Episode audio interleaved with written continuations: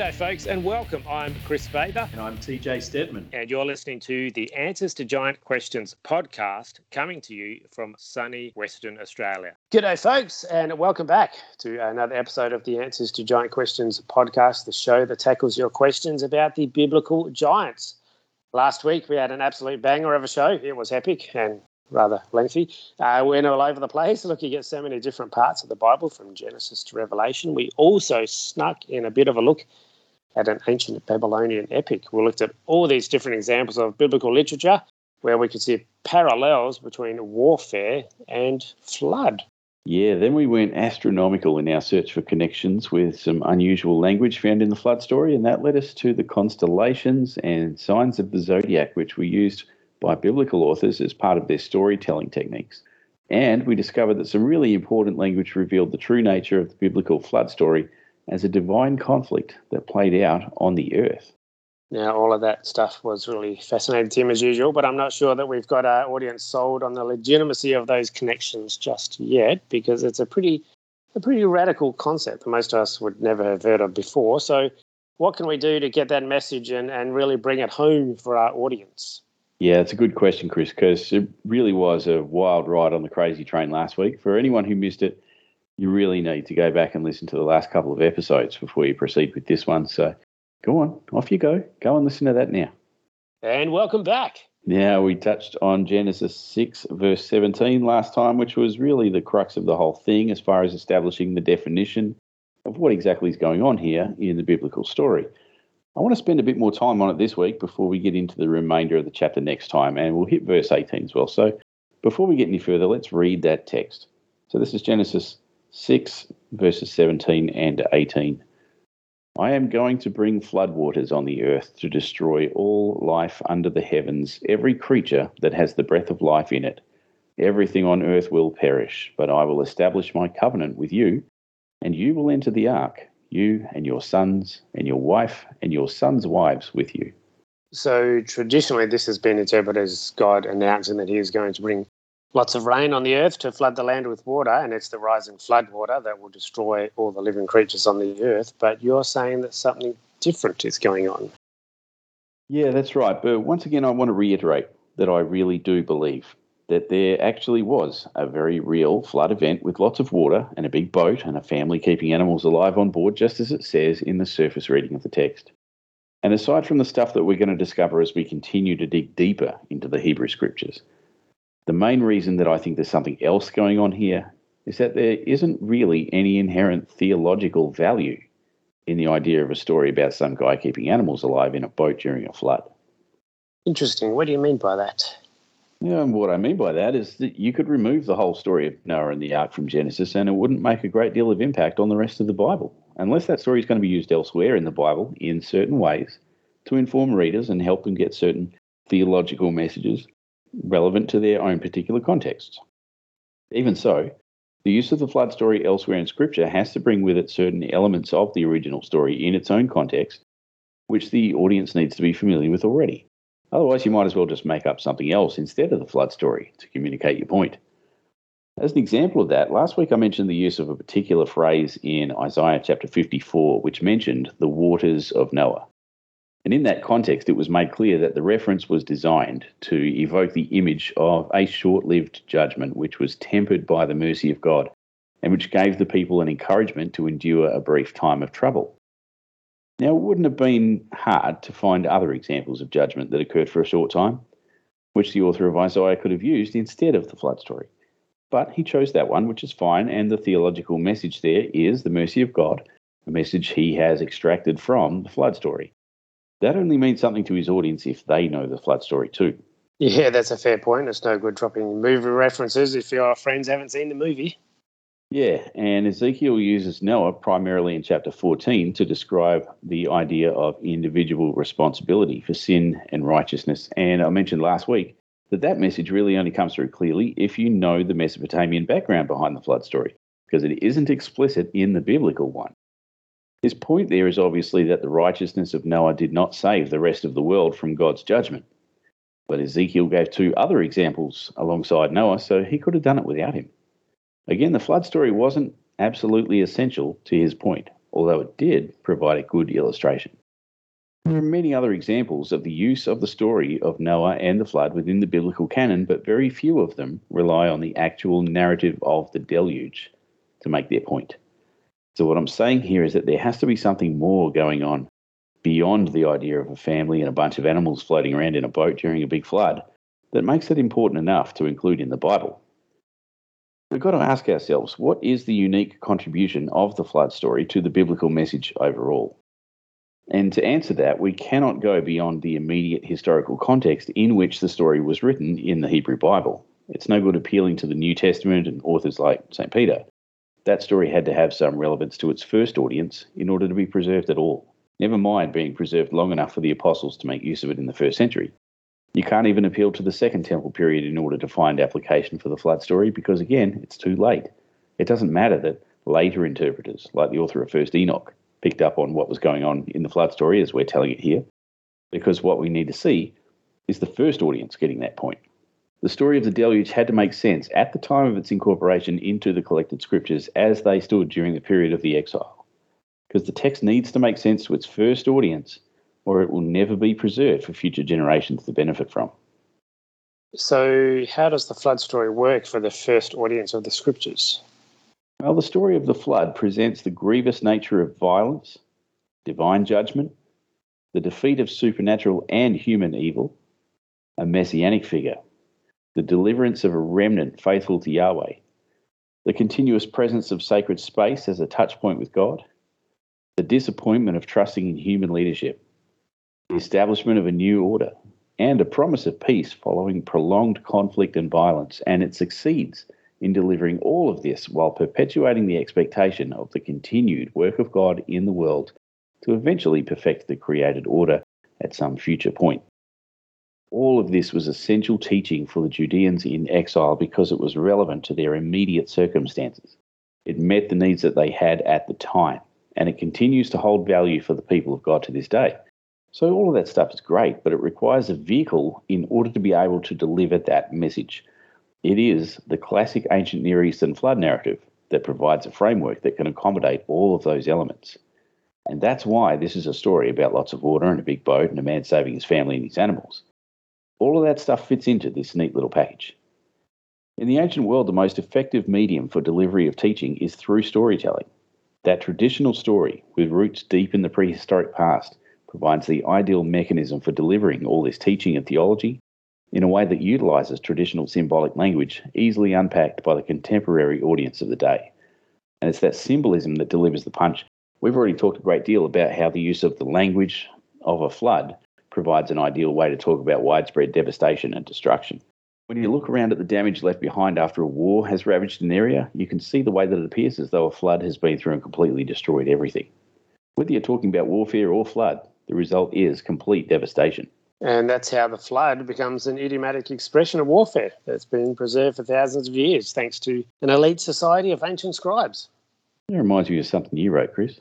So when God says that he's going to bring a flood, what we're getting here is the sense that God is initiating something that will result in a devastation like that of a flood. We're getting into some idiomatic language here. And I did begin unpacking this last week. We talked about the way that the procession of a group of divine beings from the heavens to the earth resulted in destruction comparable to that of a flood. And it's that language of the procession of divine beings that's captured in the word in Psalm 29, which is translated as flood, despite the fact that there isn't a flood of water being spoken of in the text. It's only being translated as flood because that same word occurs here in Genesis and nowhere else, and because it perfectly fits that idiomatic usage, even as a reference independent of the context of war and flooding. These destroyers are seen as flood bringers. Because procession captures only half of the image here, we also have to talk about destruction, and it's that picture of destruction which is illustrated in Genesis by the use of the flood motif that makes the connection with flood in translation. In other words, you wouldn't see the word flood in the translation of Psalm 29 if it were not for the fact that this cosmic destruction is spoken of in Genesis in terms of a literal flood of water at face value. It just happens that flood is the most natural fit for describing a destruction that proceeds from somewhere like the flowing of water. That's why it works for military invasions and that kind of thing.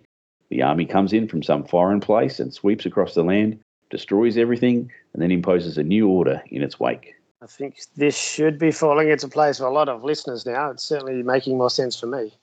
Well, that's good because I recognise that this is a huge cultural shift for a lot of our audience. Well, the primary problem for many Bible readers today, whether they're aware of this connection between warfare and flooding or not, is the fact that God is the one who brings the waters of the flood upon the earth for the express purpose of destroying all flesh. Who hasn't heard somebody say, How could a loving God do that to the world? And I'm sure everybody's had an encounter with an atheist at some point who's talked about the mean and bloodthirsty God of the Old Testament. Well, actually, that might have been a Calvinist. They're the same God. Ouch. There you go. I said it. And that's where I think Psalm 29 is helpful again, because it's the clear teaching of that psalm that God maintains sovereignty over all these things, even though these divine beings are able to operate with autonomy and make free choices just as we do. And God sits in judgment over not only human, but also supernatural evil. God is also able to turn that situation to good, which is precisely what he does with Noah and the ark.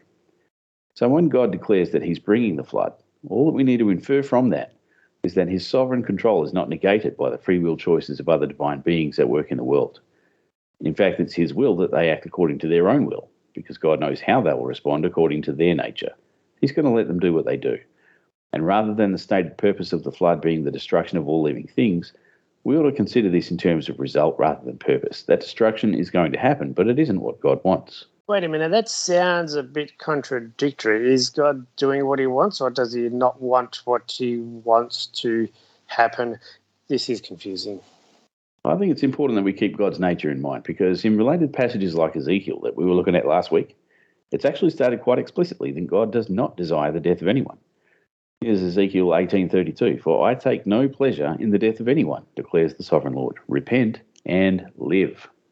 Yeah, and that is reassuring. I think it flies in the face of what a lot of people would say about God, given the traditional understanding of this story in particular. Yeah, I want people to see that and really take it in because you can't argue for the bloodthirsty and violent, nasty old God of the Old Testament when you see passages like this. You can't argue for the Calvinist God who's responsible for evil and for people killing one another when you see passages like this here in Ezekiel. Exactly. This should really help us to view the flood story as one in which God permits people to carry out their free choices in such a way that He's able ultimately to bring about salvation for those faithful to Him. And it means that all the stuff that's actually happening in the flood story is not God's direct action. So, although the wording of the text gives the impression that God is personally destroying the world, and I love the King Jimmy there, behold, I, even I, do bring. What, what we see on closer examination of the text is that it's the free choices of both human and divine individuals that bring about this destruction. And we only get that from an understanding of what the Mabul, the flood, is, and the choices made by humans that brought us to this point. So the declaration that God makes is an announcement of his sovereignty over these things and not his personal preference. What God is doing in his sovereignty is essentially steering the ship there's a pun there, but seriously, you'll notice that there's no steering mechanism on the ark, which means that God decides where it finishes up. Anyway, uh, on a course of redemption. And again, we're back to Psalm 29 and the action of God as sitting in authority and judgment over the activities of his divine council. So when you read this, you need to be reading a flood of waters. That's not one word, it doesn't say flood waters. And that's important because it helps you to avoid confusing the terminology. You mean the flood and the waters are two different things? Well, the flood is an action. It's what's happening. It's that procession and movement that we've been talking about. The waters are the divine beings participating in that action. So it's a flood of waters, and that means that this movement or procession of divine beings occurs in a way that brings chaos and death. That's what the imagery of waters communicates. We've talked about this before quite extensively. You can't predict the movement of water. And there's no hope of surviving it. Once the waters overcome you, that's it. You die. You can't live there. And that's why Noah gets on board the ark because of the waters of the flood. Yeah. Last week I mentioned the constellation of the seven stars of the Pleiades and its connection to the flood story by means of the dates in the story, the period of 40 days and nights, and the fact that the technical term Mabul is used in the context of divine or celestial beings.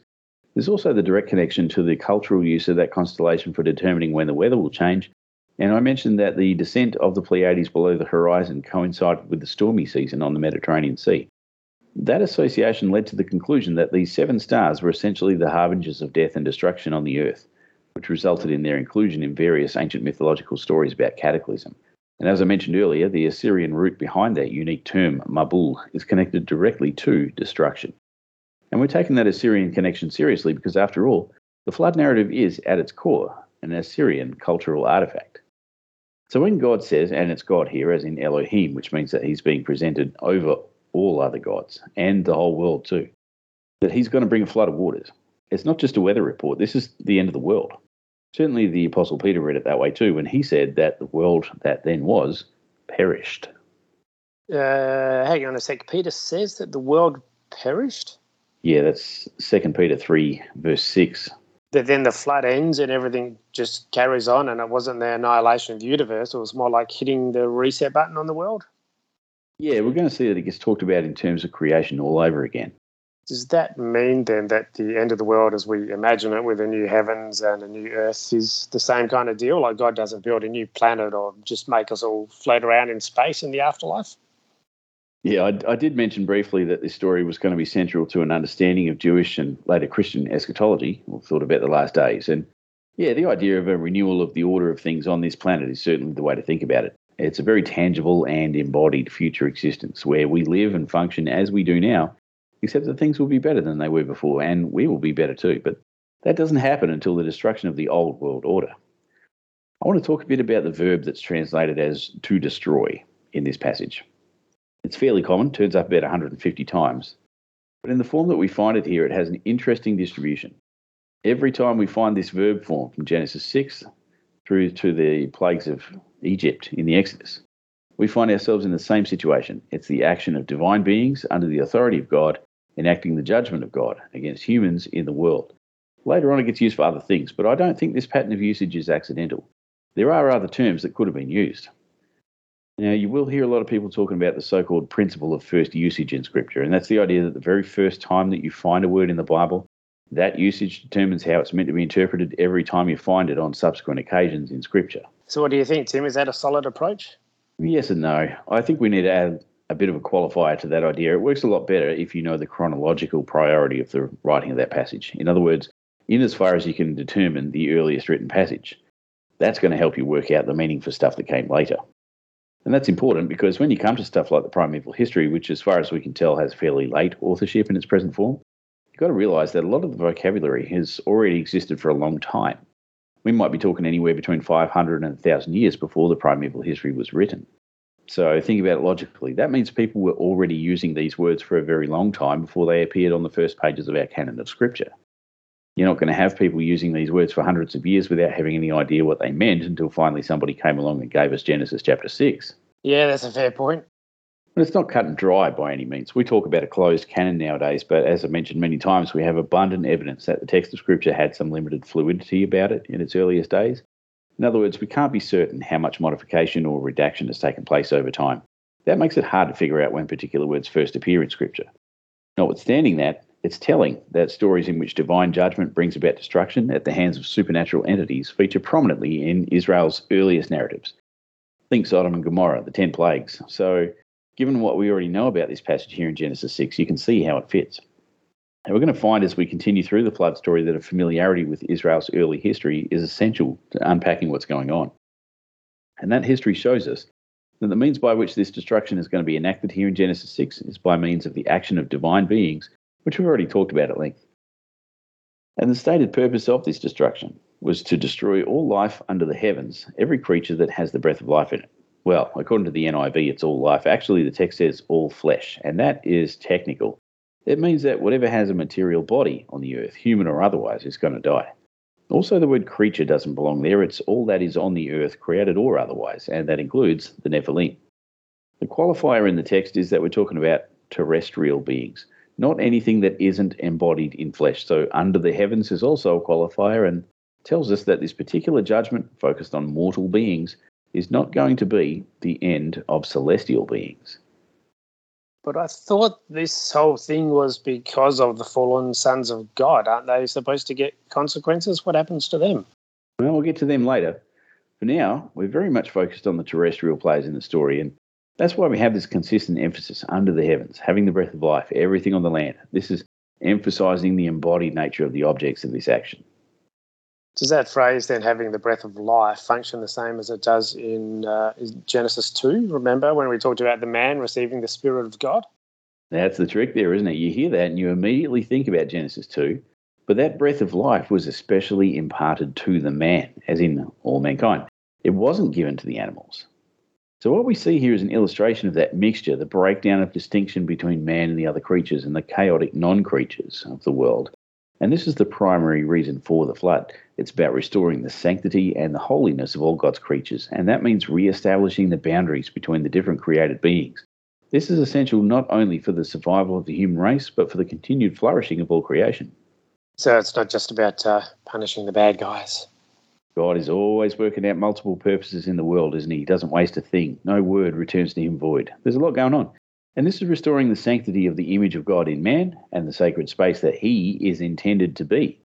So that means that there has to be a separation now between the different kinds of living things, and we see it in the particular language used for dying here, which is often translated as to give up the ghost. The common use of this term is breathe your last, to expire. It's actually not a super common term for death, though. It occurs less than 30 times in the Bible. It's not a term that indicates the separation of body and soul, although there is some history of interpretation along those lines quite late. That's not a mainstream Jewish idea until we get to the Hellenistic period and the writing of First Enoch. So, what exactly is the form of this judgment that's happening? You've talked about warfare and the way that it's compared to a flood, but what would we have actually seen if we were like there looking at it with our very own eyes? No, that's a good question. We uh, definitely are talking about human warfare, but as far as the divine beings that are stirring this up, we're probably not going to see those in a visual sense. The main thing is we just don't know if these destroyers that God has sent into the battle were manifested in some embodied sense or if they just provided the impetus within populations of people to turn them against one another. And if you could see them, we don't know what they would look like. So they might have looked like ordinary people. They might have had some brilliant angelic form or maybe they look like aliens or something. We just don't know. But whatever the case, the result is warfare on an extinction level scale from the perspective of the author and his original audience. The other thing to remember is that we can't put limits on the abilities of vast cosmic intelligences doing battle in our realm. So, who's to say that part of the battle plan didn't involve a real flood of actual water, just as we see in ancient battle records where rivers are diverted, dams are broken, and plains are flooded in order to enact military victories? More likely, though, is that these entities just had to stir up the various factions and turn them against each other and let them wipe one another off the map. And if you've ever been in a large crowd that has become rowdy or violent, then you understand what I mean when I say that there's a certain spirit of chaos that emerges whenever people are gathered in large numbers in a situation of unrest. And if we consider it from that point of view, we actually have some historical interpretation along those lines. For example, in First Enoch. You keep referring to First Enoch, Tim. What's the deal there? Why is that so important? Well, it's important because the literature of the Enochic corpus provides a crucial stepping stone on our way toward first century Jewish interpretation of these stories, and that informs our understanding of the New Testament. So it's very important from a biblical studies perspective that every so often we take a look in the middle distance on our way to the horizon, check that we're still on track. And that doesn't mean that I'm using First Enoch as the interpretive framework for my analysis of Genesis. As I've said so many times in my book and on this show, you don't need the text of First Enoch to arrive at the conclusions that I do. You just have to study the scriptures. That's how the author of First Enoch got there in the first place most of the time. And the more you do that with the mindset of an ancient Israelite in your head, the more you're going to see that these interpretations are consistent. And that's just another indicator of the reliability of New Testament interpretation of these stories in the primeval history here in Genesis. This is why Luke says that the flood came and destroyed, not drowned, but destroyed the ungodly. And he follows that with the destruction of Sodom and Gomorrah. This is in Luke 17. And what kind of rain fell? Fire and sulfur. Not a drop of water in the picture. Again, this is the work of God's subordinates, not just regular events. Why does Matthew 24 say that the flood came and carried them away, literally picked up and carried off like hostages in battle instead of drowning them? He's talking about this military action. He's not describing a flood of water. And how do you go from a surface reading of Genesis and the story of a flood of water and a big boat to these ideas of military action? It's not just a close reading of the text like what we're doing here. It's every step along the way in the history of interpretation. So we'll have a look at this. Uh, here's first Enoch chapter 10. I'll read the whole chapter. Then the Most High, the Great and Holy One, spoke and sent Azyalalir to the son of Lamech, and said to him, Tell him in my name, hide thyself, and reveal to him the end which is to come. The whole earth will be destroyed, and the water of the deluge is about to come over the whole earth, and what is upon it will be destroyed.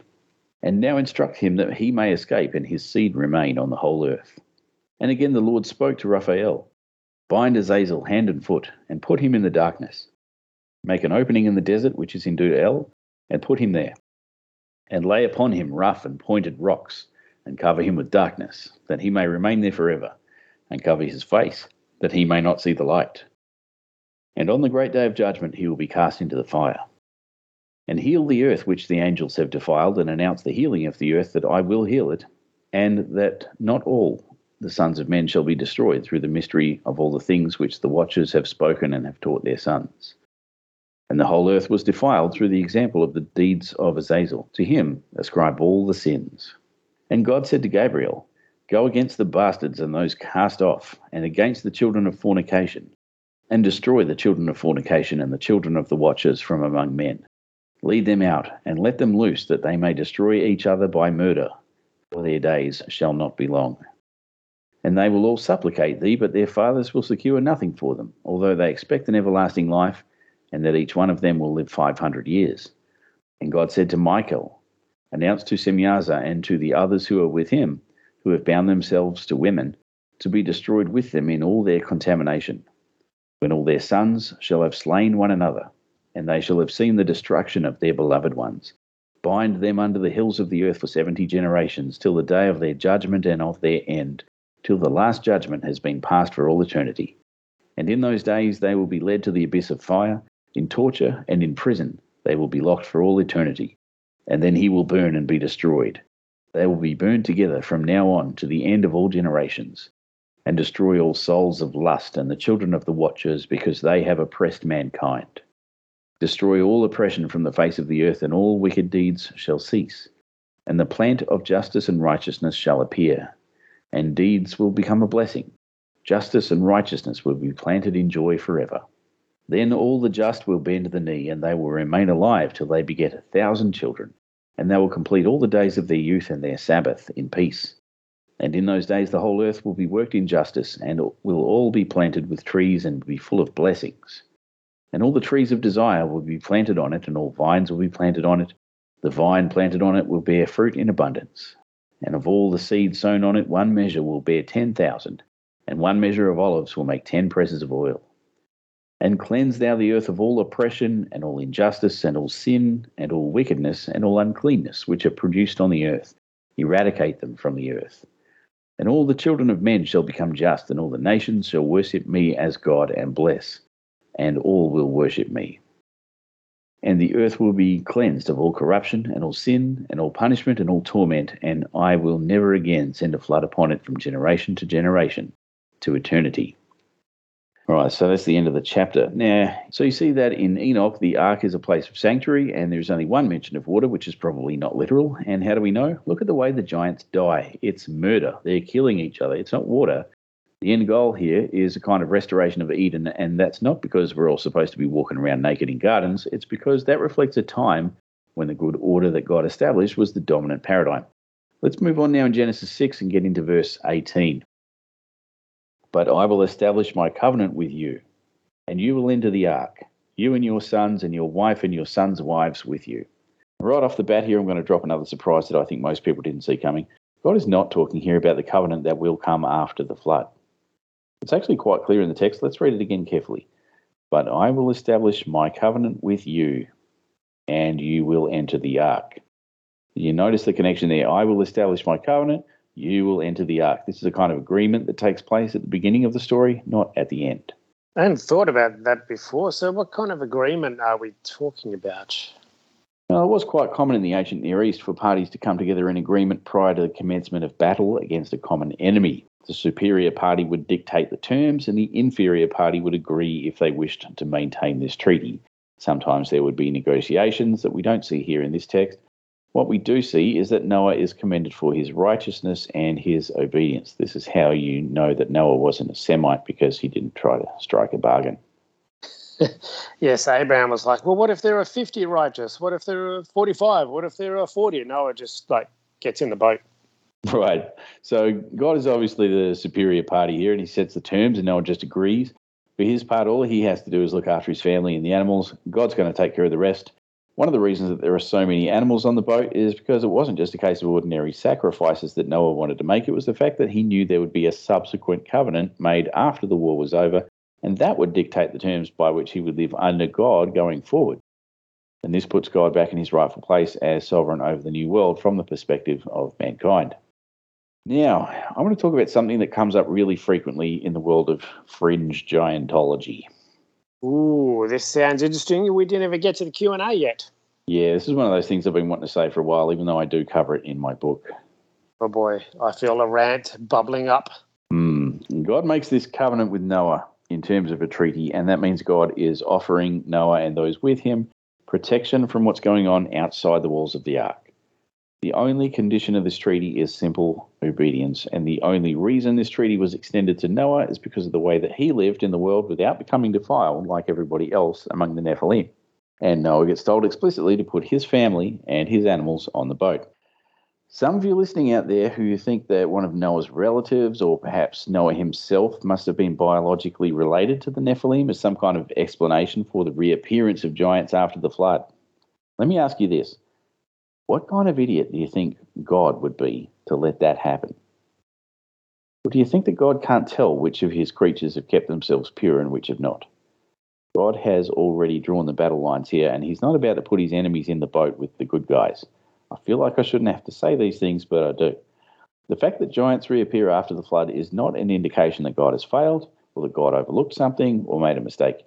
It's nothing more than the human perseverance of rebellion coming through once again, and it has nothing to do with the people or the animals on board the ark. And people are going to persist with this line of thinking, and they'll say maybe somebody snuck on board, a stowaway on board the ark. And I know that's a popular opinion coming from rabbis in the medieval period. But where are they getting that from? It's not in the text. This is just another one of those situations where the rabbis are trying to solve a problem and they get creative. It's not in the text. The solution they need actually is in the text, but it requires a more intimate knowledge of the original context of the story which would not have been available to them. So they've had to come up with something else. So I just don't know what else to say about that. If your theory about the return of the giants after the flood is basically ignorant of the text, you can't defend your position. You've got nothing. If you want my position on this, it's in my book, and we are going to talk about it when we get into season 10 of the podcast. Okay, is that the end of the rant? Is it safe to come out now? Yeah, I think I've got that out of my system for now. I feel much better. Thank you. A quick rant is a good rant. Okay, well, since we had a super long epic episode last time, I'm not feeling any pressure to make this episode much longer. We'll come back next week and talk about the animals. Uh, we might even make it to the end of chapter six. But before all that happens, it's time for Q and A. All right. I want to hear your giant questions. If you have a question about stuff you've heard on the show or somewhere else, something you found in your Bible, or just some general feedback you'd like to tell us and the world at large, here's how you do it. Head to the website giantanswers.com I personally receive all your mail and I will try to get to all of it. I love hearing from you, especially if I can help you get answers to your giant questions. Henry asked in the Answers to Giant Questions discussion group on Facebook Can someone expand on the quote on page 353 of the book, Answers to Giant Questions, that we might be raising a generation that is biologically ineligible for the everlasting life that God can give if the Nephilim, who were biological and spiritual, are defeated and now Rephaim are now only spiritual post Christ. How can we produce anyone or modify anyone to be ineligible for redeeming grace? It seems to me, at least, that unless we have another mixing of fallen angels with humans, then none of our human only efforts at becoming gods could render us ineligible for grace and salvation. Very open to discussion as I'm only trying to understand. Thanks, Henry. Oh, that's a good question and an interesting topic for our discussion. Thanks for raising that one, Henry. And thanks for joining and posting in our discussion group on Facebook. Henry's question is about part of my book, Answers to Giant Questions. To give you all a bit of context, I'm going to read a bit around that quote. Despite the repeated warnings of biblical writers, we've not done enough to resist false teachers and the doctrines of demons. We paid heed to false apostles and we ignored the words of martyred saints. When Jesus warned that the enemy was planting weeds amongst our wheat, we were asleep. When Jude warned the church about false teachers, comparing them to the fallen angels and the idolaters of Sodom, we snoozed. When Peter implored us to remember the flood and the evil that made it necessary, we skipped the page. When Paul told us to maintain our standards of propriety in worship, we scoffed. When Moses and Ezekiel recounted the stories of the ancient giants, we avoided translating them correctly because of unbelief. At every point in our framework of biblical understanding, we have neglected the teaching of God that preserves our humanity and keeps at bay the vicious and depraved, the violent, and the inhuman. We never thought we were raising a generation that might be biologically ineligible for the everlasting life that only God can give. But subconsciously, we have idealized Goliath. A telling example is a bodybuilding gym named after him just a few blocks from my home. We want to be tall, witty, long lived, and strong. We want to command attention and respect. We've subscribed to the doctrine of the serpent that we can create our own destiny. We want to blame God for our inferiority and weakness. We wish to deny responsibility like Cain, to be able to buy power and threaten vengeance like Lamech. We want to have an advantage over the world around us, buying into the folly of Nimrod, who believed he'd found a way to become a god. And today, more than ever, we want to be connected to the world around us in constant unison so that we can have whatever we want. We're building our own Babel. Some profound thoughts there, my friend. That's an extract from chapter 33, Rise of the Neo Nephilim, in my book, Answers to Giant Questions. As you can probably tell, this chapter is about the prevailing trends and attitudes that we see in our modern society, but it also provides an introduction to the next section of the book, which deals with eschatology or the study of the end times. A lot of that stuff in the eschatology section is speculative, and I guess it has to be when you're talking about things in the future. But the general thrust of all this is that for as long as people have wanted to be more than human, they've been at risk of crossing divinely ordained boundaries of creation. If there's one thing that we've been learning as we've gone through the flood story so far in the podcast, it's that the act of creation performed by God is most sacred and it's done according to the divine wisdom of God, which none of us can ever hope to match. Maintaining distinction between different things in the created order is key to upholding the sanctity of all created things as God intended. That's why so much of the law given to the people of Israel concerns keeping certain things separate from others by their categories. That's why when we read Genesis, everything is created according to its kind. That's why God was grieved to his heart to see what had become of humanity when the sons of God rebelled and were embraced by humans looking for an advantage over their fellow man. That's what made the flood inevitable. So we're talking about maintaining creation order? Yeah, and when we look ahead to the future of mankind, what do we see? We see people getting silicon chips implanted in their brains. We see people growing body parts for humans from animal matter. We see people blending genders and identities. We see people embracing the occult, searching for extraterrestrial life. None of this is new, it's just getting normalized. So the question is at what point do we cross the line? There's going to come a day when it's considered criminal negligence to have a biologically natural human child. And if that child comes home and says, Mum, Dad, I've decided that I want to get married to a dog, it'll be considered old fashioned and bigoted to try and talk him out of it. There's going to come a day when it's normal for people to invite what the Bible calls demons or unclean spirits to be the supplement to their spiritual and mental health. I'm sure people will be calling them something else to avoid that association. Something just gives me that impression. We're going to see people engaging with the dark forces of this world in order to get longevity, healing, wisdom, and strength because they will not dare approach God's throne of grace, because that would mean denying the self and a life of repentance, and they don't want that. Eligibility for salvation, as I wrote in the beginning of my book, depends in part on our humanity. It's not offered to any other created or uncreated being. Christ died for our sins by becoming a human and his death atones for us in our humanity. And the uniqueness of humanity is bound in the commission that God gave us to represent him. It was God's good pleasure to specifically choose the human race for this representative function. So the moment we deny our God given humanity in favour of something else, or invite some other spirit to be joined with our own, we're no longer representing God. And that's what I think is on the horizon for humanity. If we don't resist this paganism, and transhumanism that are making rapid inroads in our culture, we're going to see people transforming their bodies and destroying their souls in an effort to be more than human, to be gods. And that's where it ends up. We become the new Nephilim. And I talk a bit more about that in the book as you get further into that eschatology section and the discussion on Revelation chapter 9 in particular. Now, this isn't a foregone conclusion by any means, and it's a discussion we need to keep having I know it sounds like a slippery slope argument, and people will be quick to say that things aren't that bad, that this is fear mongering. Well, I, hope so. I really do. What I really want is for the faithful people of God to take a strong stance against this kind of thing and to encourage the world around us instead of seeking personal power and pleasure and the eradication of that which makes us feel uncomfortable, to come around the poor and weak and the sick and the needy and actually help them. I don't believe in a world where nobody's in need and nobody feels powerless and nobody gets sick and nobody needs help. That's not a reality. And sure, if we can make medical advances that reduce suffering and eradicate disease, that's great.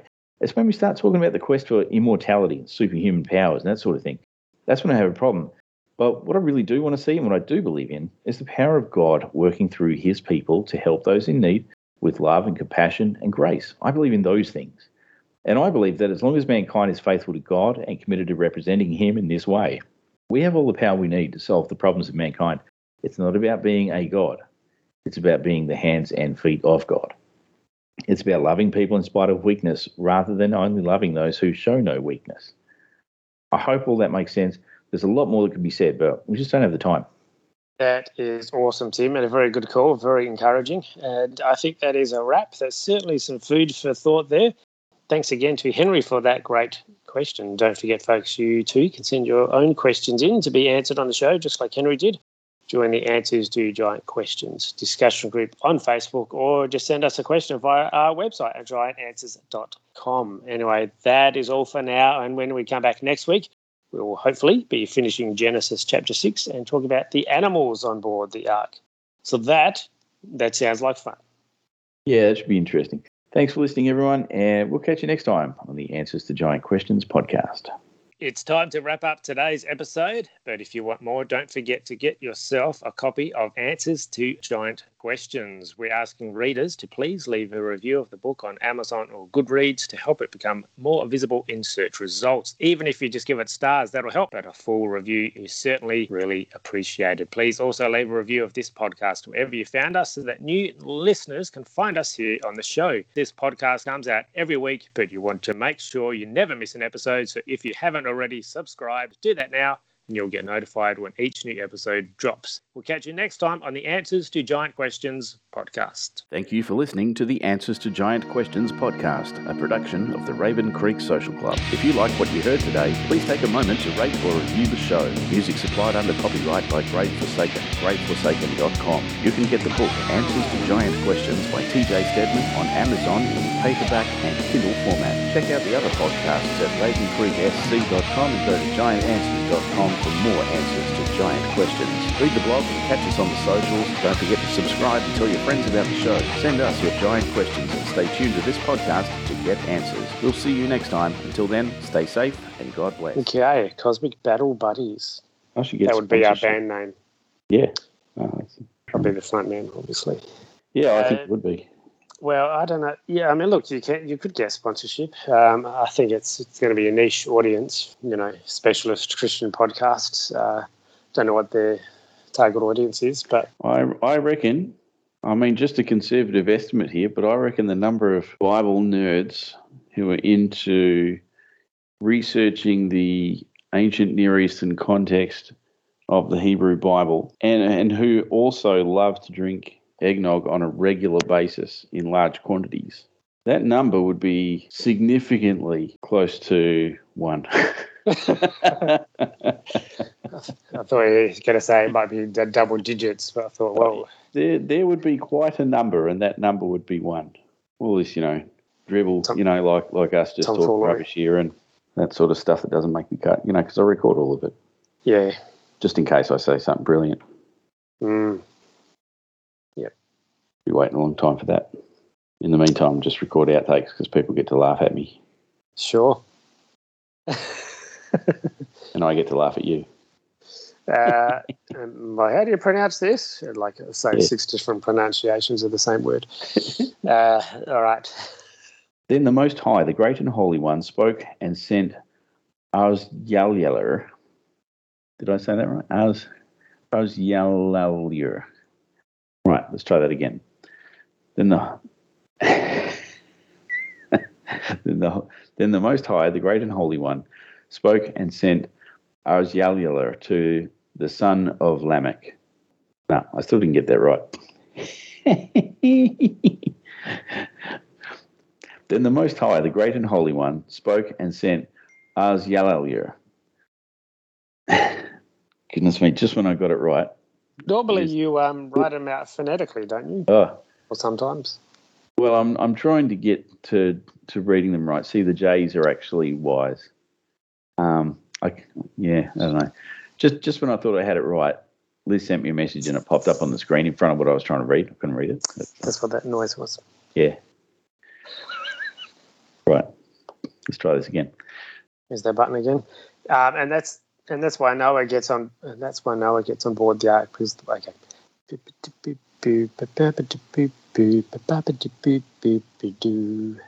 It's the He-Man theme song.